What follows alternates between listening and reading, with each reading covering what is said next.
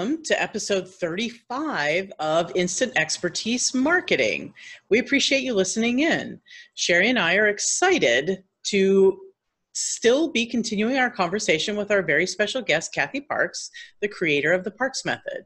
She is here to share some of her very best advice on how consumer goods companies can pivot from e commerce to sell to retail stores. I'm Yvette Brown, co founder of X Promos. I became an entrepreneur at 23 when I started a promotions agency with my then 29 year old business partner, Sherry Nomadi. And I'm Sherry Nomadi. You know, Yvette and I, we always approach business from opposite ends of the spectrum, but we almost always come to the same conclusions on how to help our clients succeed. And that means we look at every possibility that exists before we find success with them. So today we're going to continue our podcast conversations with Kathy Parks. Like Yvette said, Kathy is a rock star on multiple levels, and that's with sales, marketing, and product development. Kathy was fortunate enough early on in her career to really hone her marketing skills at Ogilvy Advertising. We actually met Kathy on the agency side of the business before she went to Mattel Toys. And while she was at Mattel Toys, she was part of this really elite team that was responsible for building Barbie to a billion dollar brand. And when she left Mattel, she took this process that she had gained and she repeated it over and over, where she helped emerging brands expand their distribution and channels to the tunes of hundreds of millions of dollars. And while she was doing this, she created her very own proprietary Parks method for selling to stores. So if you want to learn more about her Parks method and Kathy herself, visit her website at selltostores.com. We've actually had the pleasure of working with Kathy at several points along our journey as an agency and her journey as well. So, for the next several episodes, Kathy has agreed to come on and share some of her very best pieces of advice with our listeners on how any consumer goods creator can sell their product to retail stores. So, Kathy, welcome back. It's great to have you again today. Thank you. I'm glad to be here. Good. You know, in the last episode, you dropped one of those golden knowledge nuggets on us and our audience on how the profits are really, truly in the journey. So today, we want to circle back to that comment that you made a couple episodes ago where you have to show a national buyer a whole line. Like you can't just walk in with this one great product and go, this is awesome, take it. So, Kathy, here you are, you know, you're a product creator, you're mm-hmm. you've invented the greatest thing since sliced bread and you're really pumped up to sell to stores. And then you find out you really can't successfully sell on just one SKU, that you actually need this whole entire line. So, for all of our inventors and creators out there of one product, where do you start? That's a really good question. I mean, the place to start is to think about innovation. There are so many different ways you can innovate from your core SKU. That's kind of the way I think about it. That's the core of your line is your original product. You can you can expand your line with different colors. You can expand your line with different themes. With scale, you can go from tiny to big or big to small um, different price points, different types of packaging. And I think once again, a trip to the store in in any aisle, you'll see how companies have from one item to have a complete line. Let me give you a couple examples. Uh, Slinky, Slinky I worked on for a while, and that was a 70 or 75 year old product that was just one item, Slinky on the shelf and it was going a little stale and we needed to pump up the brand and we did it a number of ways one is we reintroduced the song and we created a box where you opened it and you could hear this and that became the musical slinky. But we also launched color slinkies. And the way we did that was with open box packaging so people could actually see the metal slinkies in all different colors, um, bright colors. And it was really successful. And then we launched different sizes. We had the gigantic slinky and the slinky junior and the original size.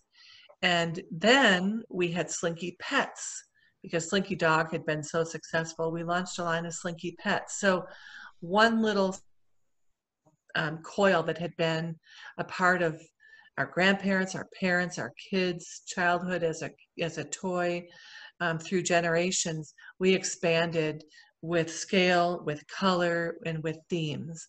So that's a, another idea for you of how you can expand and really have fun turning one item into a line.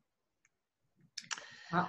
Uh, yeah, um, another example is Barbie. Ideas, I'm sure you. Yeah, it's it's fun. I think to put your product hat back on and really challenge yourself to come up with new ways. And and if you think about it as a store shelf, and if you take your item in your mind to the store and think about how to give it a bigger presence on the store shelf, it will come to you, and you'll see the competition, and you'll see what you might need to do with Barbie, we needed to expand that brand, another very mature brand. It was 35 years old, and we decided needed to really find a way to breathe some life into it. And so we did that by entering other product categories. So most little girls, by that time, we knew the statistics, they had six Barbie dolls. And then they bought fashions, and then they bought an accessory like the car or the house, and then they were done. And we needed to turn that brand into a lifestyle brand. And that's where we made a billion dollar brand out of it by um, adding bedding and and you know um, clothing, apparel, hair accessories. And that brand has expanded to this day to now there are actual Barbie size vehicles and Barbie homes and um, all sorts of crazy things for bar- for little girls from zero to grandmothers that appeal to people across all price points, across all age groups. So you really can expand your brand if you just expand your mind to do it. And that again expands your profits. now, Kathy, as a quick follow up on that, for someone that just has a, a single SKU that fits into a particular product category, would you suggest that they expand by looking into other categories like clothing and this and that? You know, is that the the right approach out of the gate? Does that count the, as a line? That's a good question, Yvette. The first step should be to to think about products where you can expand your spot on the shelf. So if you have one item that sits on the shelf, try to come up with new colors or shapes or sizes that would sit right next to your original product to make a bigger statement on the shelf. That way, you're dealing with just one buyer, which makes things much easier. Um, you don't want to cross categories unless you're a mega brand like Barbie. So stick with that shelf and think of ways to expand your presence on that particular shelf. That's how you're going to expand. Okay, so that so that's kind of the great approach when you have a you know a single SKU type of brand. But like you said, if you are a bigger brand, um, then you can start looking at the lifestyle type options and you know kind of scale it up to that next level. Mm-hmm. Mm-hmm. Yeah. Cool. Yeah. Think about some of the other brands that have done it. Um, think about the yoga brands at Target that um, now have a four foot planogram that started out with just yoga mats and then they added other things that could be merchandise right next to it like water bottles and things like that uh, i just heard um, frito-lay is expanding their flavors again they've done a great job of expanding their flavors and their flavors regularly to have more space on the shelf so um, they're launching some new flavors this week, as a matter of fact, that you'll start to see on TV. So just keep thinking about how to keep it fresh and how to make a bigger statement. Yeah, I think the funniest thing about the salty snack category, because they, they are great innovators in that space, is that go ahead and try and find the plain chip. You know, you want the generic, you know, the the Lay's, you know, original. It's hard. It's hard out there. Um, you know, Kathy, also as a as a follow up, a couple episodes ago, you talked about how a buyer had actually asked you, you know, unexpectedly in your meeting to develop a product line when you had come in to present something entirely different. You know, this was the, you came in with a STEM product and they wanted to talk to you about a competitor for Play Doh. Since we're talking about um, expanding your product line today, this seems like a really good opportunity to tell us what happened after that. And I know you, you, touched on a little bit in that episode, but what did you end up presenting? Because in this case, you really were starting from scratch. They just said, hey, we want a competitive product. How did you build out that product line and what did that presentation look like? It, um, I actually have it here. I can show you.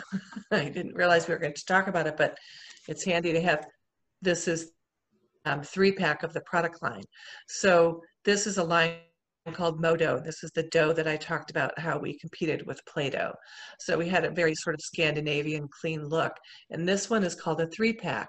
But the way we launched this was we had individual dough packs in a tray, which is called a PDQ, multiple colors, and they were all sold individually to compete with the Play-Doh individual um, cans.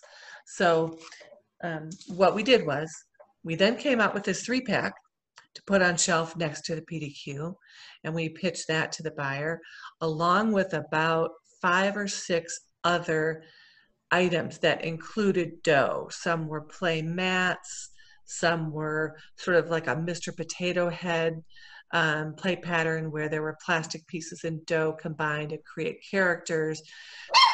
I went in with about six or seven ideas. I apologize. Hang on. The dog barked and the phone rang all at the same time. so we pitched about six ideas to the buyer, different sizes, different different types of dough play sets.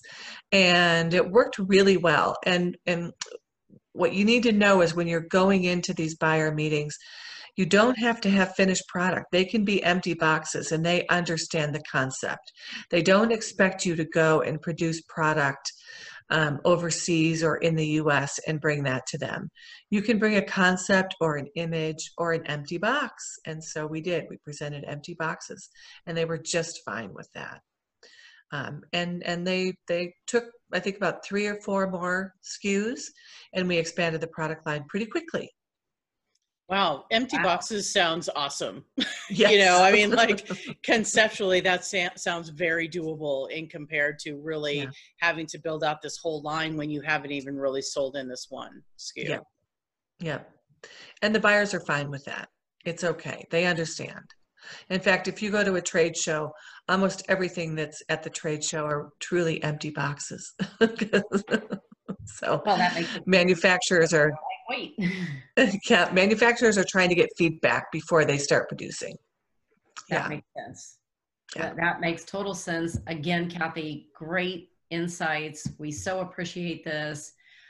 We really would love it if you'd come back just one more day, please. We've got one more round of questions.